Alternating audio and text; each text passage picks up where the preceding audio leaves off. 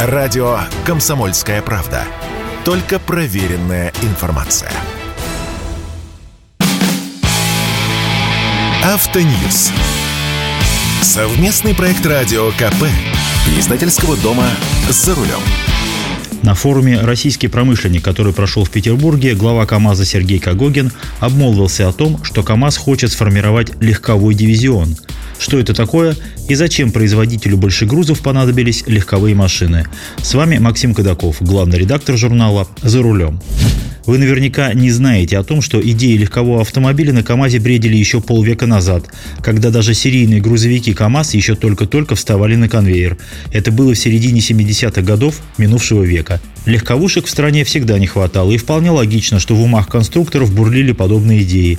Как ни странно, их поддержал тогдашний директор свежепостроенного завода КАМАЗ Лев Васильев. Тогда же родилось имя КАМА Первый опытный образец крохотного автомобильчика Кама выкатили в 1979 году.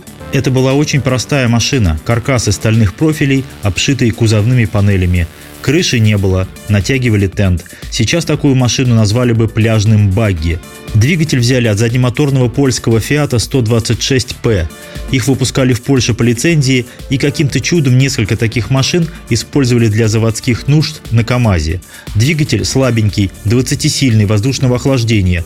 Его вместе с коробкой передач просто перенесли вперед, и Кама получилась переднеприводной. Чуть позже создали второй автомобиль по имени Мишка, тоже открытый, с тентом, с тем же фиатовским мотором и крохотными фиатовскими колесами. Ничего из этой затеи не вышло, но мысль о микролитражке удалось продвинуть, в том числе на государственном уровне. И уже в середине 80-х годов камазовцы совместно с инженерами ВАЗа начали разрабатывать микроавтомобиль АК, который все-таки довели до серийного производства. А выпускали АКУ в том числе и на КАМАЗе, так что кое-какой опыт есть. Но именно кое-какой. То, что было хорошо 30-40 лет назад, теперь не проходит ни по одному из параметров. Все нужно создавать с нуля. Возможно ли это и зачем это сейчас? Как зачем? На легковом рынке явный вакуум, причем надолго, и в этом смысле не должно быть иллюзий. Поэтому есть возможность поиграть на этом поле. Весьма перспективный бизнес-кейс. А вот как это желание реализовать – вопрос.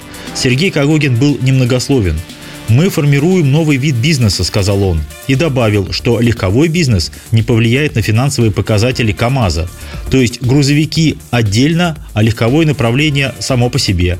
Связывает ли Сергей Кагогин эту идею со своим проектом КАМА? Непонятно. Скорее всего, да. Ведь КАМАЗ участвует в проекте создания легкового электромобиля, который изначально был известен под именем КАМА.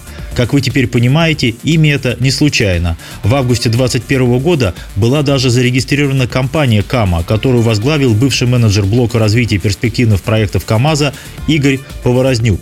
Инвесторами этого электромобильного стартапа выступили собственно глава КАМАЗа Сергей Кагогин и предприниматель Рубен Варданян. Если дело выгорит, то к 2030 году КАМАЗ будет выпускать до 450 тысяч электромобилей в год, в том числе в Венгрии, с которой стартап подписал соглашение о намерениях. Правда, с именем до конца не ясно. Недавно было объявлено, что акционерное общество КАМА будет выпускать электромобили под именем «Атом». Уже и логотип новый представлен. Будут ли «Атом» и «Кама» выпускаться параллельно? Или останется только «Атом», а «Каму» снова забудут? Пока не очень понятно. Важно, конечно, не название, важна сама машина. Это небольшой электромобиль класса «Б», Ходовые прототипы обещают представить во второй половине 2023 года. Это значит, что при самом позитивном раскладе производство могут начать в 2025 году, не раньше. А выпуск начнут только будучи в полной уверенности в хорошем сбыте.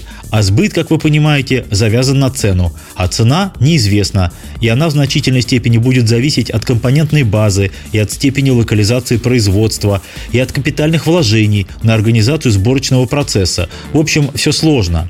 А к 2025 году свои проекты электромобилей должны представить «Москвич» и «Автотор». Это тоже все вилами по воде писано, но проекты есть, и над ними работают. Есть и другие проекты, не говоря уже о китайском импорте. Так что Камский «Атом» может оказаться в довольно конкурентном поле. Для покупателей это хорошо. Чем шире выбор, тем ниже цены, но низкими они все равно не будут. Дешевая АК, которую когда-то выпускали совместно ВАЗ, КАМАЗ и Серпуховской автозавод, ушла от нас, похоже, навсегда. С вами был Максим Кадаков, главный редактор журнала «За рулем». А вы верите в дешевый и качественный российский электромобиль? Автоньюз. Совместный проект радио КП. Издательского дома «За рулем».